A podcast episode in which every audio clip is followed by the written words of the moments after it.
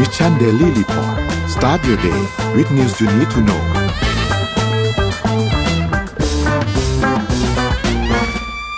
สวัสดีครับยินดีต้อนรับเข้าสู่ Mission Daily Report ประจำวันที่ 27 มีนาคม 2566 ครับ วันนี้คุณอยู่กับพวกเรา 2 คนตอนเจ็ดโมงถึงแปดโมงเช้า สวัสดีพี่ปิ๊กครับ สวัสดีครับผมอ่าเอาเป็นว่าโหมโรงกันอีกรอบหนึ่งนะฮะวันศุกร์นี้แล้วนะครับสุดนี้ครับวันศุกร์นี้แล้วนะครับก็ มาเจอกันนะครับ เป็นครับครั้งแรกในรอบเอาตีว่าหนึ่งปีแล้วที่จะมานั่งครับเข้าสตูใช่ไหมครับ ก็จริงครับน่าจะเป็นวันที่สนุกนะ ใครที่จำปีที่แล้วได้ เราแจกกันกระจุยกระจายเนาะแจกใช่ครับรางวัลกันชนิดที่เรียกว่างงไปหมดนะครับ ก็ปีนี้ก็แจกหนักกว่าเดิม เพราะว่าปีนี้เรามีถึงเจ็ดคนนะครับปีที่แล้วห้านี่ว่าเยอะแล้วปีนี้เจ็ดอ่านะครับเต็มเพราะฉะนั้นรางวัลต้องมากกว่าเดิมแน่นอน ก็ดูครับเอาแบบเบื้องต้นเลยนะครับ ก็คือสิ่งที่ทางโปรดิวเซอร์เขา ไลน์หาทุกคนเนี่ยก็คือบอกว่าให้เตรียมของแจกมาอย่างน้อยคนละหนึ่งรางวัลซึ่งเป็นอะไรนะ เป็นหนังสือคนละเล่มหนังสืออ่อ่านับซึ่งคือคือไม่ใช่หนังสือพี่นะเว้ยคือพี่หนังสือไม่แจกนะหมายความว่าเอาหนังสืออะไรก็ได้พิเศษมาให้แฟนๆรายการหนึ่งเล่มเพราะฉะนั้นเนี่ยอย่างน้อยก็มีรางวัลหนังสือเนี่ยเจ็ดรางวัลละที่เราจะได้รู้ว่า reporter แต่ละคนจะเตรียมหนังสืออะไรมาให้กับอืมผู้โชคดีในรายการ แล้วก็ครับมีเปิดสายด้วยนะ เปิดสายให้โทรเขาเข้าไม่มาเปิดสายด้วยใช่ใช่เปิดสายด้วย จำได้จำได้ว่าเขาเขียนไปว่ามีเปิดสาย แต่ว่าเปิดเขาว่าเท่าไหร่เนี่ยไม่รู้นะ อ่ารอดูครับ รอดูครับน้องอะนนท์ยังไม่รู้เหมือนกันครับว่าจะเกิดอะไรขึ้นบ้างวันศุกร์นี้ฮะอะรอไปรู้อะไรตัวเลขครับ ครับไปดูตัวเลขครับตัวเลขล่าสุดนะครับเซตบ้านเราครับ 1,591.55 นะครับ ติดลบ 0.11%นะครับ แล้วก็หุ้นต่างประเทศครับดาวโจนส์ครับบวก 0.14% 41%นะครับ แล้วก็ NASDAQ บวก 0.31%นะครับ NYSE ครับ บวก 0.45%นะครับฟุตซี่100 ติดลบ 1.26%นะครับ แล้วก็ห่างเสงครับ ติดลบ 0.67%ครับ ราคาน้ำมันดิบโลกครับ WTI อยู่ที่ 69.26 ครับ ติดลบมา 1%นะครับ Brent ครับ อยู่ที่ 74.99 นะครับ ติดลบ 1.21%ครับ ทองคำครับ อยู่ที่ 1,978.21 ครับ ติดลบ 0.76%นะครับ และสุดท้ายครับ คริปโตครับ บิตคอยครับอยู่ที่ประมาณ 27,000นะครับอีเทเรียมประมาณ 20,000เออ17,000นะครับ Binance 326นะครับ Solana 20.75 ครับ แล้วก็บิตคับคอยอยู่ 1.70 ครับ นี่เป็นอัปเดตตัวเลขทั้งหมดครับ ในวันนี้ครับ ช่วงนี้บรรดาสาวกคริปโตก็ดี๊ด๊ากันเล็กน้อย แต่ก็ครับต้องระวังนะครับ เพราะว่าที่ขึ้นมาต้องยอมรับว่าเป็นผลจากเรื่องของ Credit Suisse เป็นหลัก แล้วก็อืมก็เลยทำให้กระแสเงินเนี่ยจากจาก main main funding ก็คือธนาคารใช่ไหมมันก็เลยเทไปทางคริปโตเคอร์เรนซีแต่หลังจากนี้ตอนนี้เท่ากับข่าวเครดิตเหมือนจะเงียบไป เหมือนจะไม่เงียบเขาเรียกเรียบร้อยแล้วจัดการ ต้องระวังว่าใครที่ถือไว้เนี่ย เดี๋ยวจะดอยอีกรอบนะครับ คือคคำว่าดอยเนี่ยมันมีได้ไม่จำกัดครั้งนะในแต่ละคน เพราะฉะนั้นเนี่ย คือไม่ใช่ว่าแบบเออคือคือเข้าใจนะจะลงทุนเราไม่ว่าแต่ว่าเออต้องแบบต้องตามข่าวอย่างใกล้ชิดนะครับ แล้วเดี๋ยวนี้โลกมันไหวอะไรเกิดขึ้นปุ๊บถ้าเราออกไม่ทันเนี่ย จะจะจะจะจะเจ็บได้เพราะฉะนั้นในไทยมันจะมีคำพูดที่เขาเรียกในวงการเขาเรียกพวกแก๊งตีสามครับเคยได้ยินไหมเขาเรียกแก๊งตีสามคือจะเป็นแก๊งที่เขาเรียกเป็นช่วงเวลาที่ที่ตลาดเปลี่ยนโมเมนตัมอะครับ แล้วก็พอเราเพิ่งเวลาที่เรานอนใช่ไหมตื่นมาเสร็จราคาไปแล้วอย่างเงี้ยไม่ว่าจะเป็นขึ้นหรือลงนะครับเขาจะมีภาษาเขาเรียกแก๊งตีสามซึ่งมันเป็นเวลาเทรดหลักของต่างประเทศ เพราะฉะนั้นเนี่ยจะต้องติดตามข่าวสารดีๆนะครับอะวันนี้มีอะกลับมาวันนี้มีพี่พี่มี stat มาฝากด้วยครับ ไม่ได้มี stat มาฝากนานมากได้ครับ เรียงขึ้นมาเลยครับ อันแรก อันแรกนี่คือเป็น งานอดิเรกที่คนที่เกษียณแล้วชอบทำนะครับ เปรียบเทียบให้ดูของสองสองประเทศนะครับ ก็ชาวทางฝั่งอเมริกาก่อนนะครับ อันงานอดิเรกอันดับหนึ่งที่ทำนะครับ ก็คือ cooking and baking นะครับทำอาหารทำขนม อันดับสองคืออ่านหนังสือ อันดับสามเลี้ยงสัตว์ อันดับสี่ทำสวน อันดับห้าเดินทางแล้วก็เดิน อ่าทำกิจกรรมนอกบ้าน แล้วก็ทำเรื่องงานศิลปะ DIY นะครับ แต่ถ้าเป็นฝั่งของสาสหราชอาณาจักรนะครับ อ่านหนังสือเป็นหลักเลยห้าสิบเก้าเปอร์เซ็นทำสวนอันดับสองเดินทางอันดับสาม cooking baking เป็นอันดับสี่ซึ่งก็มีความต่างกันในไลฟ์สไตล์พอสมควรนะครับอะต่อมาครับ ต่อมานี่คืออุตสาหกรรมวงอุตสาหกรรมดนตรีบ้านเราเนี่ยอุตสาหกรรมเพลงเนี่ยในของโลกเลยนะครับ จริงมันอยู่ในช่วงซบเซาถ้าย้อนกลับไปในช่วงปี 2000 จนถึง 2010 ช่วง10ปีนะครับ วงการเพลงซบเซามากศิลปินนี้คือแบบว่าเขาเรียกว่าเขาเรียกว่าเป็นเป็นไม่มีรายได้กันทีเดียวเพราะยุคนั้นเป็นยุคของ MP3 ถ้าจำได้นะครับ ยุคนั้นเป็นยุคที่ MP3 เฟื่องฟูมาก Winamp แวมพายอะไรพวกนี้คือแบบโอ้ยก็จะทำให้วงการเพลงเนี่ยจะพังเอาแต่พอมันมีเรื่องของ music streaming เข้ามาเนี่ยครับ ตอนนี้มันทำให้รายได้ของอุตสาหกรรมเพลงเนี่ยดีดกลับ ดูตัวเลขสีเหลืองนะครับ ตอนนี้วงการเพลงเนี่ยมีมูลค่าอยู่ 26,000 ล้านเหรียญสหรัฐนะครับ นี่คือยอดของการดาวน์โหลด ซึ่งรายได้ของปี 2022 เนี่ยกลับไปสูงกว่าช่วงปี 2000 แล้ว ตอนนี้กลายว่าใครเป็นศิลปินเนี่ยก็เรียกว่ามีรายได้ดีกันทั่วหน้านะครับ เป็นเป็นยุคของ creator จริงๆ แล้ววงการเพลงก็เป็นหนึ่งในสาขาของการเป็น creator นะครับ ต่อมาครับทางฝั่งสหรัฐอเมริกากับทางฝั่งอังกฤษเขาใช้ streaming platform อันไหนนะครับ ที่ สหรัฐอาณาจักรใช้ Spotify เป็นหลัก แล้วก็ Prime Amazon Music เป็นอันดับสองนะครับ แต่ในฝั่งสหรัฐอเมริกาเนี่ย Amazon Music เป็นอันดับหนึ่งแล้วก็ Spotify เป็นอันดับสองครับ Apple Music อยู่อันดับสามทั้งคู่นะครับอะต่อมาครับโอ้นี่น่าสนใจอ่าอะวันนี้ประเทศไหนในโลกที่คนเกษียณเร็วสุดแล้วก็ช้าที่สุดนะครับเกษียณเร็วก็จะเป็นสีเหลืองนะครับ ก็จะเป็นทางยุโรปตะวันตกเนี่ยจะเกษียณเร็วเป็นส่วนมากนะครับอ่า ส่วนอิตาลีก็จะกลางๆนะครับ ส่วนที่น่าสนใจก็คือประเทศแถบสแกนดิเนเวียครับ ก็คือนอร์เวย์สวีเดนฟินแลนด์เดนมาร์กเนี่ยเกษียณค่อนข้างช้าคือหกสิบสามปีขึ้นไปทั้งสิ้นนะครับ ก็ก็มีความน่าสนใจอยู่นะครับอะต่อมาครับ อะอันนี้น่าสนใจคือยุคคนที่เป็นยุค generation millennial หรือที่คนที่เกิดปีหนึ่งเก้าแปดศูนย์หนึ่งเก้าเก้าสี่นี่นะครับ จะเป็น generation ที่นิยมการซื้อในแบบ buy now pay later นะครับ อันนี้เป็นข้อมูลที่น่าสนใจมากก็คือ มันเป็นพฤติกรรมการจ่ายเงินนะครับ คนยุคนี้คนรุ่นนี้จะไม่ค่อยทำบัตรเครดิต จะไม่ใช้เงินสดแต่ใช้วิธีการเป็น buy now pay later ซึ่งมาสอดคล้องกับวิถีชีวิตที่เขามีรายได้เป็นรายสัปดาห์เป็นส่วนใหญ่แล้วเนี่ยไอ้ buy now pay later เนี่ยมันจะต่างจากบัตรเครดิตนิดนึงครับบัตรเครดิตเนี่ยเขาผ่อนชำระเดือนละงวดงวดงวดใช่ไหมแต่ buy now pay later เนี่ยเอาว่าอินพัตใหญ่คือ มันจ่ายเป็นราย week แต่ week ละน้อย ตึกตึกตึกตึกนี่มันจะสอดคล้องกับพฤติกรรมการการการมีรายได้ของของคนรุ่นนี้มาก ๆนะครับ แต่แล้วก็ buy now pay later เนี่ยมันค่อนข้าง flexible กว่า เพราะว่ามูลค่าของหลักร้อยเนี่ยก็ buy now pay later ได้ ไม่จำเป็นต้องเป็นหลักหมื่นหรือหลักพัน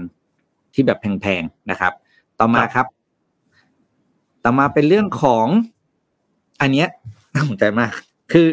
ความขัดแย้งทางการเมืองอะนนมันมันเป็นชนวนที่ทำให้คนในประเทศเนี่ยแบบบางทีมันก็คุยกันไม่ได้ใช่ไหมอย่างบ้านเราก็เคยมีใช่ไหมสองสีใช่ไหมครับกับสีนี้มาสีนี้ไปสีนี้เข้าสีนี้ไล่อะไรอย่างเงี้ยที่อเมริกาก็เหมือนกันครับเขาก็เป็นเอ่อก็มีสองพรรคนะไม่ฝั่งรีพับลิกันก็เดโมแครตเขาก็เลยมีการทำโพลครับเขาเรียกว่า national divorce national divorce ก็คือการแบ่งประเทศไปเลยไปใครอยากอยู่ฝั่งไหนก็ไปอยู่ฝั่งหนึ่งแล้วก็เขาเรียกว่าเขาใช้คำว่าแยกโซนกันอยู่ไปเลยนะครับ แล้วก็มีการทำโพเนี่ย มีก็ประมาณยี่สิบกว่าเปอร์เซ็นต์นะครับ ที่เห็นด้วยด้วยนะกับการทำ national divorce ก็คืออ่าใครอยู่รัฐนี้อ่าอะไรนะใครอยู่เคลียร์ภาคนี้ไปอยู่รัฐฝั่งนี้เลยไปแล้วก็ย้ายไปอยู่ให้หมดแล้วก็ก็ปกครองกันไปเลย อันนี้ก็คือเป็นความคิดแบบค่อนข้างสุดโต่งนะครับ คือแบบสุดโต่งมากครับไม่ไม่ขออยู่ร่วมกันแล้วเนี่ยเห็นว่าไม่คือแบ่งเป็นเนี่ยเขาแบ่งเป็นแบบเป็น red state กับเป็น blue state ไปเลยใช่อย่างอย่างฝั่งเนี่ยเขาถามคนที่เป็นฝั่งรีพับลิกันเนี่ยยี่สิบแปดเปอร์เซ็นต์นะบอกเอาด้วยนะหนึ่งในสามอะ คือแบบมีความมีความแบบโอดเข้มเข้มข้นเข้มข้นนะครับ อะต่อมาครับ อันนี้น่าสนใจมาก อันนี้ขอคุยอย่างนิดนึงเราเคยมองว่าอินเดียเป็นประเทศยากจนใช่ไหมครับแบบโอ้โหเราเคยมีภาพติดตาอินเดียนะแบบเป็นประเทศที่ยากจนเต็มขอทานเต็มเมืองขอทานขออนุญาตใช้คำนี้นะมันเป็นคำที่เข้าใจง่าย อันนั้นเคยอาจจะเคยใช้ครับ ถ้าเป็นเมื่อสักสิบปีก่อน แต่อันนี้ดูการนี้ได้ดีนะครับการนี้มาจากอ่า World Poverty Clock นะครับ โดยวอชิงตันโพสต์เอามาลง เมื่อปี 2016 นะครับประชาจำนวนประชากรในอินเดียที่ถูกจัดว่าเป็นประชากรระดับยากจนนะครับ อยู่ที่ระดับย้อยร้อยยี่สิบสี่ล้านคนนะครับ เยอะมากนะครับ เยอะกว่าประเทศไทยทั้งประเทศนะครับ แต่ด้วยเวลาเพียงหกปีจำนวนคนที่จัดอยู่ในฐานะยากจนเหลือแค่สิบห้าล้านคนนะครับ ลดลงไปเก้าเท่า แล้วถ้าดูจากเส้นกราฟสีน้ำเงินนี้นะครับ แปลว่าอีกไม่เกินสามปี คนจนจะหมดจากอินเดีย นี่คือความน่าสนใจมากนะครับในเชิงเศรษฐกิจ เพราะว่าอินเดียจะเป็น territory ใหม่ และขึ้นมาก้าวขึ้นมาแทนจีน จีนเรารู้ว่าจีนเนี่ยขึ้นมาในช่วง 20 ปีที่ผ่านมานะครับ ปี 2000 ถึงปี 2020เนี่ยเป็นยุคของจีน แต่ในยุคที่เป็นปี 2025 ไปจนถึง 2000 เท่าไหร่ไม่รู้แหละ มันจะกลายเป็นอินเดีย ใครไม่เชื่อดูกราฟนี้ สังเกตนะถ้าคนคนที่พ้นจากฐานะยากจนแปลว่าอะไรครับเขาอยากกินอยากใช้เศรษฐกิจขยายการเมืองไม่ใช่การเมือง บ้านเมืองขยายความเจริญเข้าไป คนออกมาเที่ยว แล้วเห็นไหมสังเกตสังเกตไหมสี่ห้าปีหลังนักท่องเที่ยวอินเดียถึงเริ่มบุกโลกอืมเพราะอะไรครับ เพราะเขามีรายได้มากขึ้นเขาเขาก้าวข้าม คนที่ลงมาเป็นเส้นข้างล่างเนี่ยแปลว่าอะไรเขาเริ่มมีฐานะดีขึ้น แน่นอนพอคนมีฐานะดีขึ้นก็อยากมีความเป็นอยู่ที่ดีขึ้นอยากออกไปเที่ยวอยากนู่นอยากนี่นี่แหละครับครับเป็นสาเหตุว่าทำไม คนเราเราถึงเห็นคนอินเดียไปทุกที่ แล้วธุรกิจที่ยังไม่ได้ปรับตัวนะครับ ยังไม่ได้ทำเขาเรียกว่า ปรับตัวปรับใจให้พร้อมกับการต้อนรับนักท่องเที่ยวอินเดียมันเสียประโยชน์มากนะนี่คือโอกาสที่ห้ามพลาดนะครับ ถ้าคุณอยากไม่อยากตกรถแบบคุณตกรถไฟจีนเมื่อตอนนู้นนะที่แบบจำได้ไหมนนท์ถ้าโอ้โหโอ้โหจีนมาทำไมอะไรอย่างเงี้ยเราก็จะแบบมีแบบโอ้โหมาทำไมอืมเนี่ยแหละภาพเดียวกันกำลังจะเกิดขึ้นในอินเดียครับ ครับ อ่า โอเคนี่สแตทวันนี้ครับ ประมาณนี้ เออ น่าสนใจครับ น่าสนใจครับเออนนท์พาไปดูต่อที่อันนี้นิดนึงพี่ปิ๊กเอ่อ Morning Talk ครับ อืม Morning Talk วันนี้เนี่ยคือวันนี้มีข่าวที่เกี่ยวข้องกับเรื่องฝุ่นค่อนข้างเยอะนะครับ วันนี้ก็เลยอยากจะให้ทุกท่านมาแชร์กันนิดนึงว่า ค่าฝุ่นแถวแถวๆบ้านท่านเนี่ย ค่าฝุ่นอยู่ที่ประมาณเท่าไหร่บ้าง ไม่ต้องบอกก็ได้นะครับ ว่าบ้านท่านอยู่แถวไหนนะครับ บอกแค่ตัวเลขค่าฝุ่นก็พอนะครับว่าค่าฝุ่นที่บ้านท่านช่วงเช้าวันนี้เนี่ยเป็นยังไงบ้างนะครับ แล้วก็ต้องบอกว่าแถวๆโซนภาคเหนือเชียงรายเชียงใหม่เนี่ยเอาใจช่วยจริงๆนะครับแล้วก็หวังว่าจะหาทางออกได้นะครับเดี๋ยววันนี้นนลงดีเทลเกี่ยวกับประเด็นอันนี้กันด้วยนะครับ ก็พิมพ์กันเข้ามาครับว่าค่าฝุ่นช่วงเช้าวันนี้ที่บ้านท่านเป็นยังไงบ้างครับ แล้วเดี๋ยวมาอัปเดตกันครับสักเจ็ดโมงสี่สิบเจ็ดโมงห้าสิบครับนนพาไปดูข่าวแรกครับพี่ปิ๊กพาไปดูที่รัสเซียก่อนแล้วกัน นะครับที่รัสเซียมีอันนึงที่น่าสนใจครับเป็นข้อตกลงกับทางด้านของเบลารุสครับคือเมื่อวันที่ 25 มีนาคมที่ผ่านมาเมื่อวันเสาร์ที่ผ่านมาเนี่ยนะครับมีข่าวออกมาอันหนึ่งครับว่าทางด้านวลาดิเมียร์ปูตินครับของรัสเซียได้มีการทำดีลกับทางด้านของเบลารุสครับเกี่ยวข้องกับเรื่องของข้อตกลงประจำการอาวุธนิวเคลียร์ทางยุทธวิถีนะครับที่อยู่ในเป็นประเทศเพื่อนบ้านอย่างเบลารุสเนี่ยนะครับ ซึ่งก็ต้องบอกว่าเป็นอันหนึงที่น่าสนใจครับ เพราะว่าถือเป็น ครั้งแรกนับตั้งแต่ช่วงกลางปี 1990 โซนๆแถวนั้นเนี่ยนะครับที่มอสโกเนี่ยประจำการอาวุธนิวเคลียร์นอกประเทศของตัวเองนะครับซึ่งปูตินเนี่ยก็มีการยืนยันว่าตัวข้อตกลงอันเนี้ยไม่เป็นการละเมิดสนธิสัญญาไม่แพร่ขยายนิวเคลียร์หรือว่า Treaty on the Non proliferation of nuclear weapon นะครับแล้วก็ชี้ว่าจริงๆแล้วก็ต้องบอกว่าสหรัฐเองเนี่ยก็ มีการประจำการอาวุธนิวเคลียร์ในดินแดนของพันธมิตรชาติยุโรปมานานหลายทศวรรษ ซึ่งก็เป็นการอ้างในข้อแม้ในประเด็นที่คล้าย ๆกันก็คือสหรัฐก็ทำรัสเซียจะทำบ้าง ก็ไม่เห็นจะแปลกอะไร แล้วก็ไม่ได้ผิดกฎอะไรนะครับปูตินเองก็มีการพูดถึงบอกว่าเเราตกลงว่าเราจะทำเช่นเดียวกัน โดยไม่ละเมิดพันธกรณี ผมขอเน้นย้ำว่าไม่ละเมิดพันธกรณีระหว่างประเทศของเราเกี่ยวกับ การไม่แพร่ขยายอาวุธนิวเคลียร์นะครับปูตินเองเนี่ยก็มีการเผยแพร่ผ่านทางสถานีโทรทัศน์นะครับบอกว่าประเด็นการประจำอาวุธนิวเคลียร์ทางยุทธวิธีเนี่ยในเบลารุสที่มีพรมแดนติดกับสมาชิกชาตินาโตอย่างโปแลนด์เนี่ยนะครับจริงๆต้องบอกว่าถูกเสนอโดยประธานาธิบดีอเล็กซานเดอร์ลูกาเชนโกของเบลารุสมานานแล้วนะครับ แล้วก็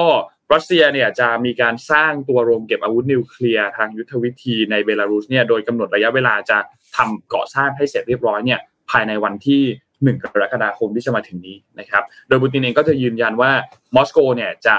ไม่โอนการควบคุมอาวุธนิวเคลียร์ให้กับรัฐบาลมินส์นะครับ ซึ่งก็อันนี้ก็น่าสนใจครับ เพราะว่าตัวเอ่อ tactical nuclear weapon ที่กำลังพูดถึงอยู่ในข่าวอันนี้เนี่ยมันจะเป็นอาวุธนิวเคลียร์ที่ออกแบบมาเพื่อใช้ในสนามรบเป็นหลัก ต้องบอกว่าใช้เฉพาะเลยแหละในสนามรบนะครับ ซึ่งก็จะแตกต่างจากที่เราเคยได้ยินอันก่อนที่ อาวุธนิวเคลียร์ยุทธศาสตร์หรือว่า strategic nuclear weapon เนี่ยนะครับ ซึ่งอันเนี้ยจะเน้นไปการทำลายชีวิตของประชาชนจำนวนมากนะครับ ซึ่งมันก็จะมีความแตกต่างในการใช้ตัวอาวุธนิวเคลียร์แบบนี้นะครับ ซึ่งก็ตอนเนี้ยณข้อมูลที่ทั่วทั้งโลกมีเนี่ยนะครับ มันยังไม่ชัดเจนว่านิวเคลียร์เนี่ยที่รัสเซียถืออยู่ที่เป็นแบบ tactical หรือว่าเป็นยุทธวิธีเนี่ยมีอยู่มากน้อยแค่ไหน เพราะว่าตั้งแต่หลังจากสงครามสงสงครามเย็นเป็นต้นมาเนี่ย ข้อมูลอันนี้ก็เป็นความลับมาโดยตลอดนะครับ เพราะฉะนั้นอันนี้ก็ก็น่าสนใจครับว่าการดีลอันนี้ที่สำเร็จเนี่ยจะเป็นอย่างไรต่อนะครับ ซึ่งรัฐบาลสหรัฐเองก็มีท่าทีต่อความเคลื่อนไหวในครั้งนี้ พอสมควรนะครับ แต่ก็ยังเป็นการสมุนท่าทีอย่างระมัดระวังด้วย ก็ชี้บอกว่าไม่พูดสัญญาว่ามอสโกเนี่ยจะมีแผนที่จะใช้อาวุธนิวเคลียร์นะครับกระทรวงกลาโหมของสหรัฐก็มีการออกแถลงการระบุว่าบอกว่าไม่เห็นเหตุผลอะไรที่ จะปรับเปลี่ยนท่าทีต่อนิวเคลียร์ทางยุทธศาสตร์ของสหรัฐนะครับ ส่วนรอยเตอร์เองก็มีการรายงานข้อมูลครับที่เป็นข้อมูลที่อ้างอิงจากเจ้าหน้าที่ระดับสูงของรัฐบาลวอชิงตันนะครับก็ระบุว่ารัสเซียและก็เบลารุสเนี่ยจริงๆแล้วมีการพูดคุยกันเกี่ยวกับประเด็นอันนี้เกี่ยวกับดีลเนี้ยตั้งแต่ช่วงปีที่แล้วไปแล้วนะครับ เพราะฉะนั้นอันนี้ก็เป็นการต่อเนื่องมานะครับ ก็น่าสนใจครับว่าอันนี้จะนำไปสู่อะไรหรือเปล่านะครับ แต่ว่ามันค่อนข้างจะชัดเจนว่าอาวุธแบบนี้เนี่ยมัน ใช้ในสนามรบนะพี่ปิ๊กใช้ในสนามรบเป็นหลักนะครับ แล้วก็มันก็มีความคล้ายๆ จะพูดในมุมนี้ก็คล้าย ๆ ประกันก็ได้ครับ เป็นเป็นการขู่ว่าเขามีอาวุธอยู่ในพื้นที่ตรงนี้นะ เพราะฉะนั้นอย่านะ อย่าอย่าอย่าเริ่มต้นที่จะทำอะไรบางอย่าง เพราะว่าก็มีอาวุธอยู่ตรงนี้นะครับ เป็นเหมือนเป็นประกันไว้นะครับ อาจจะ ชีวิตนี้อาจจะไม่ได้ใช้ก็ได้ ก็หวังว่าจะไม่ได้ใช้ แต่ก็เป็นการขู่ขู่ไว้นะครับ ต้องรอติดตามดูครับว่าสถานการณ์เนี่ยจะเป็นอย่างไรต่อครับ เพราะว่าหลังจากที่มีคำประกาศออกมาอย่างที่บอกครับว่าเอ่อทั้งชาติตะวันตกทั้งสหรัฐเองก็แสดงปฏิกิริยาหลังระมัดระวังนะครับ ก็รอติดตามดูครับว่าจะเป็นยังไงครับ คือประธานาธิบดีของเบลารุสคนนี้นี่ก็ฉายาเขาคือเลยนะเผด็จการคนสุดท้ายของยุโรปใช่ไหม ครับวันนี้คุณพาเชนโกครับเขาก็มีเขามีจุดยืนนะเขามีจุดยืนนี้เราก็คงไปวิจารณ์เลยไม่ได้ ก็มีความชัดเจนในจุดในจุดยืน ว่าเป็นแบบไหนอะไรอย่างเงี้ยนะครับ ก็ต้องรอดูติดตาม geopolitics เนี่ยเป็นหวังจริงมันจะเป็นอิชชูที่สำคัญมากมากกว่าเศรษฐกิจอีกนะ ในในพี่ว่าในในสามถึงห้าปีข้างหน้าเนี่ย เพราะมันเป็นช่วง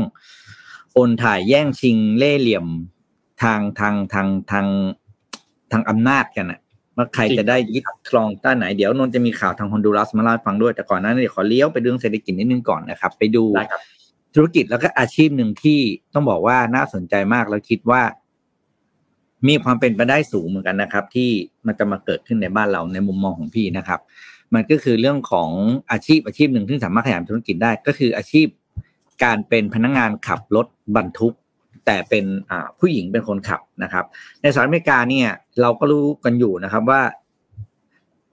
แรงงานที่มีอาชีพเป็น professional driver นะครับ ก็คือคนที่ขับรถบรรทุกรถต้องใช้คำว่าไม่บรรทุกรถเทรลเลอร์เลยนะอเมริกาเขาขับแบบเขาเป็นขนตู้ยาวๆเนาะอาชีพนี้เป็นอาชีพที่ขาดแคลนมาก แม้ว่าจะมีค่าจ้างค่าแรงและผลตอบแทนที่ค่อนข้างสูงนะครับและทีนี้มันเกิดการขาดแคลนมาโอ้โหตั้งแต่ว่านับสิบปีนะครับ ตอนนี้เนี่ย ก็เริ่มมีการที่ว่าฝึกแล้วก็พัฒนาผู้ขับที่เป็นผู้หญิงแล้วนะครับ แล้วก็ได้รับเขาเรียกว่าได้รับเสียงตอบรับค่อนข้างดีนะครับ ตอนนี้ในปัจจุบันเนี่ยมีพนักงานขับรถที่เป็นผู้หญิงนะครับ อยู่ถึง 14%ที่มี driver อ่ามี driver license มีใบอนุญาตขับขี่แล้วนะครับ จะเพิ่มขึ้นจาก 7.9%ในปี 2018 มาเป็น 14%ก็คือเพิ่มขึ้นประมาณเท่าตัวนะครับ เพราะอะไรครับ เพราะว่าแน่นอนอย่างที่บอกคือแรงงานเนี่ยขาดนะครับ แล้วก็มันมีการก่อตั้งสมาคมที่ชื่อว่า Women in Trucking นะครับ ก็คือผู้หญิงกับการขับรถขนส่งขนาดใหญ่นะครับ มีการพัฒนาหลักสูตรการสอนนะครับ มีการฝึกอบรม มีการส่งเสริมอาชีพนะครับจนสุดท้ายเนี่ยตั้งเป็นธุรกิจได้เลยคือธุรกิจโรงเรียนฝึกขับรถผู้หญิงนะครับ เมื่อพนักงานโรงเรียนฝึกขับรถผู้หญิงเนี่ยเข้าไปทำงานในในในสถานการณ์จริงนะครับ ก็ได้รับเสียงตอบรับดีมากเนื่องจากหนึ่งคืออ่าวินัยในการขับรถดีกว่าความรับผิดชอบสูงกว่า และที่สำคัญก็คืออัตราการเกิดอุบัติเหตุเนี่ยน้อยกว่าผู้ขับขี่ผู้ชายถึงสามเท่านะครับอืมซึ่งต้องบอกเลยว่าเป็นอาชีพที่น่าสนใจมากๆนะครับ แล้วก็แรงงานสวัสดิการต่างๆ เนี่ยก็ไม่ได้น้อยไปกว่าของผู้ชายเลยนะครับ โดย American Transport Research Institute นะครับ บอกว่า อัตราการขับของผู้ชายเนี่ย มีแนวโน้มจะเกิดอุบัติเหตุ 20%นะครับ แนวโน้มก็คือว่าอันนี้รวมถึงอุบัติเหตุเล็กน้อยต่างๆทั้งหมดนะครับ ในขณะที่ผู้หญิงเนี่ยมีไม่ถึง 5%นะครับ แล้วก็คาดการณ์ว่าตัวเลขที่ปัจจุบันตัวเลขขาดแคลนของทรัคไดเวอร์ที่ในปีล่าสุดนะครับ ที่มีอยู่ขาดแคลนอยู่แปดหมื่นตำแหน่งนะครับ แล้วก็มีสัญญาณว่าถ้าไม่มีการทำอะไรเลยเนี่ยจะขาด ไปถึงหนึ่งแสนหกหมื่นตำแหน่งในปีสองพันสามสิบเนี่ย เรื่องนี้ครับไอ้ตำแหน่งที่ขาด shortage เนี่ยจะถูก fill up โดยผู้หญิงที่อ่าผู้ขับที่เป็นผู้หญิงเนี่ยได้ถึงครึ่งหนึ่งนะครับนั้นสิ่งที่ทางสหรัฐอเมริกาคาดการณ์เลยว่าต่อไปเนี่ยจะต้องมีการพัฒนาธุรกิจหรือเครื่องไม้เครื่องมือต่างๆ มากมายที่จะมาช่วยให้ผู้หญิงเนี่ยสามารถประกอบอาชีพนี้และขับรถขนส่งเนี่ยได้อย่างปลอดภัยและมาอ่าเขาเรียกว่า ได้ยาวนานขึ้นด้วยนะครับ เพราะต้องต้องยอมรับว่าอาชีพขับรถเนี่ยเป็นอาชีพที่ใช้ร่างกายค่อนข้างเยอะนะครับ เพราะฉะนั้นเนี่ยมันมันแปลว่าผู้หญิงเนี่ยขับได้จริงนะ แต่อาจจะไม่ยืนยาวเท่ากับการขับแบบผู้ชายนะครับ เพราะว่าร่างกายผู้หญิงจริงๆก็ไม่ได้ถูกดีไซน์มาให้ทำงานหนักนะครับ ก็เป็นอาชีพหนึ่งที่ต้องบอกเลยว่าถ้าหากว่าคุณอยากจะ ไปใช้ชีวิตที่ต่างประเทศนะครับ อันนี้ผมบอกเลยว่าหนึ่งอาชีพที่มีความต้องการสูงมากในด้านแรงงานก็คืออาชีพการขับรถเทรลเลอร์นี่แหละครับ หนทางไม่ยากนะครับ ลองลองศึกษาดูการสอบในพวกนี้ก่อน ถ้ามีใบอนุญาตแบบว่า international แล้วเนี่ยลองไปสอบที่นู่นดูก็อาจจะเป็นการเป็นหนึ่งช่องทางนะ ให้ไปให้ย้ายประเทศไปประกอบอาชีพที่นั่นได้ แล้วก็ต้องบอกเลยว่า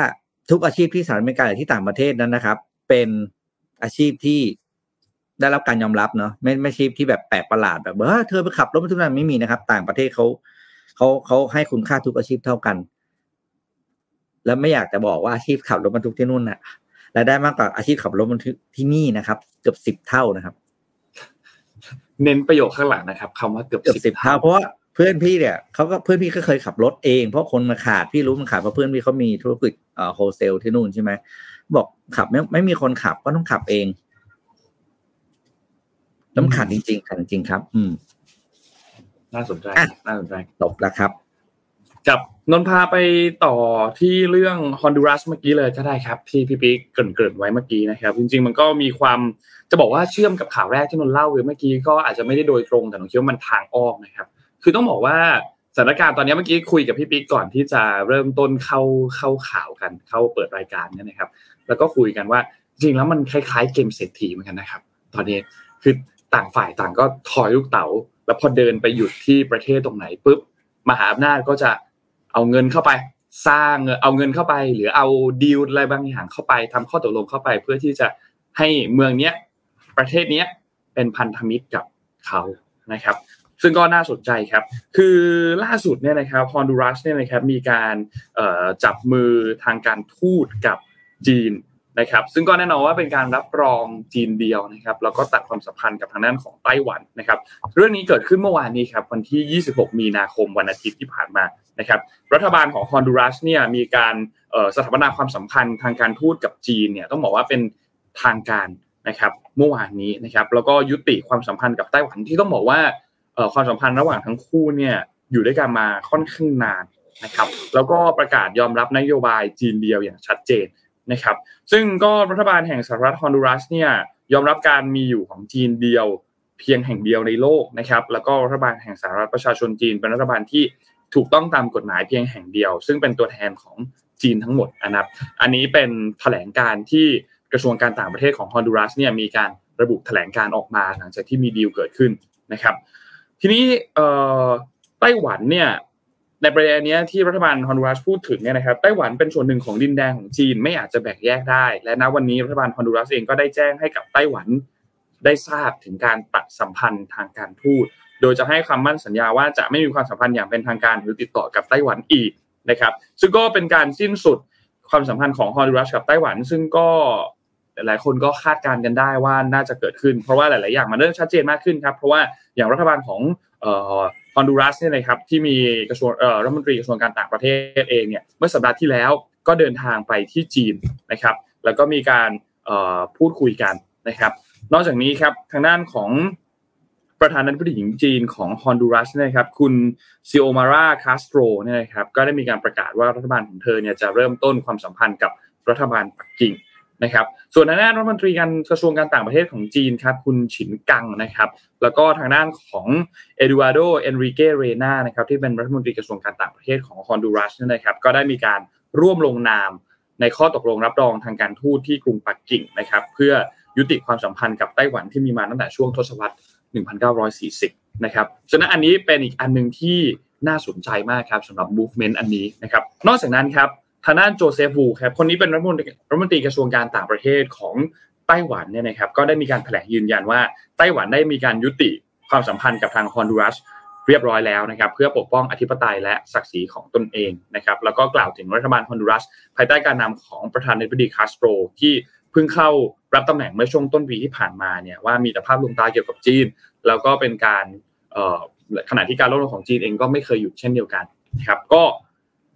คิดว่าไงครับพี่ปิ๊ก movement อันนี้น่าสนใจครับ คือต้องบอกว่าเกมเศรษฐีนี่มันใช่เลยนะ คือถามว่าเราใช้คำว่าเกมเศรษฐีก็เพราะว่ามันเป็นการซื้ออำนาจด้วยด้วยเงินนะด้วยเงินก็คือ คือถ้าถ้าเรามองอ่านอ่านเกมของจีนจริง ๆ เนี่ยครับ ก็คือ จีนเนี่ยใช้ความช่วยเหลือเขาใช้คำว่าความช่วยเหลือทางเศรษฐกิจใช่ไหมก็คือการการการใช้เงินเข้าไปช่วยในการให้รัฐบาลประเทศต่างๆ เนี่ยที่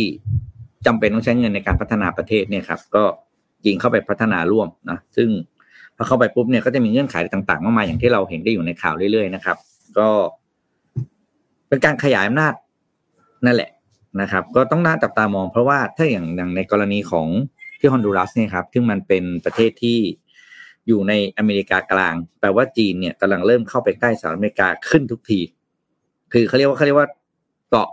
ติดกำแพงบ้านแล้วนะ เพราะเหนือทางอเมริกากลางขึ้นไปเนี่ยก็เป็นเม็กซิโกแล้วเม็กซิโกเสร็จก็คืออเมริกา นี่น่าจะเป็นมูฟที่จีนเนี่ยเข้าไปใกล้สหรัฐอเมริกาเข้าใกล้ใกล้ประตูบ้านที่สุดแล้วนะครับ แล้วดูว่าเชื่อว่าจะไม่ใช่แค่ฮอนดูรัสประเทศเดียว จะมีประเทศอื่นทยอยตามมาด้วยนะครับ น่าสนใจครับ เพราะว่ามันก็เหมือนคล้ายๆกับที่อเมริกาพยายามเข้าไป แล้วก็เกิดสงครามยูเครนอะใช่ใช่ใช่หลักการเดียวกันเลยคืออเมริกานั้นก็กระดึบกระดึบเข้าไปเพื่อใกล้รัสเซียใช่ไหมก็แล้วก็แบบยูเครนก็มันก็คือใกล้ก็เหมือนหลักการคือเหมือนไปเคาะประตูบ้านนี่ครับ ครับ โลกเดี๋ยวนี้ อืมน่ากลัวครับน่ากลัว แต่ว่ามันเป็นความน่ากลัวที่ต้องบอกว่ายากขึ้น เพราะว่าหลายๆประเทศเนี่ยมีความลำบากทางเศรษฐกิจ แล้วก็จาเป็นต้องใช้เงินในการพัฒนาประเทศ ซึ่งจีนมาตอบโจทย์เพราะจีนเขามีตรงนี้รออยู่แล้วเขาสะสมมา 20 ปีเขาสามารถหยอดเงินไปตรงไหนก็ได้ แล้วก็ขยายอำอ่าขยายอำนาจทางการเมืองทางความมั่นคงเข้าไปในจุดนั้นๆนะครับ อืมครับที่น่าสนใจคืออะไรรู้ไหมพี่ปิ๊กมีมีเปิดเผยข้อมูลด้วยครับ คือต้องบอกว่าตั้งแต่ที่ ไต้หวันกับฮอนดูรัสเขามีความสัมพันธ์ที่ดีมาโดยตลอดเนี่ยนะครับ ถึงแม้ว่าจะช่วงหลังอาจจะไม่ค่อยดีสักเท่าไหร่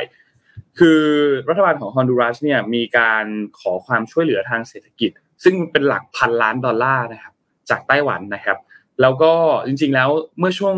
กลางกลางเดือนที่ผ่านมาเนี่ยนะครับ คือวันที่ 13 มีนาคมเนี่ยแล้วก็เป็นหนึ่งวันก่อนที่ประธานาธิบดีของฮอนดูรัสจะมีการประกาศสารสัมพันธ์กับจีนเนี่ยนะครับ รัฐมนตรีกระทรวงการต่างประเทศของฮอนดูรัสเนี่ย มีการเขียนจดหมายไปหาไต้หวันขอเงินนะครับ ช่วยเหลือ 2,400 ล้านดอลลาร์นะครับ แล้วก็รวมถึงการให้เข้ามาช่วยก่อสร้างโรงพยาบาล แล้วก็สร้างเขื่อน แล้วก็ล้างหนี้ที่มีอยู่เนี่ยนะครับ มีการเพิ่งเพิ่งเขียนหนังสือไปขอเงินขอความช่วยเหลือเท่านั้นเองนะครับ ซึ่งทางด้านของคุณโจเซฟวูที่เป็นรัฐมนตรีกระทรวงการต่างประเทศของไต้หวันเนี่ยก็ให้สัมภาษณ์บอกว่าดูเหมือนว่าสิ่งที่พวกเขาต้องการเนี่ยจะไม่ใช่โรงพยาบาล แต่จะเป็นเพียงแค่เงินเท่านั้น นะครับ ก็ก็ก็รอดูครับว่าว่าจะเป็นอย่างไรครับ ประเด็นอันนี้แต่ว่าน่าสนใจครับสำหรับ movement อันนี้ที่ฮอนดูรัสกับจีนครับเดี๋ยวพาไปดูอีกเรื่องหนึ่งครับ ก็น่าสนใจ อันนี้ชวนคุยเรื่องกาแฟบ้าง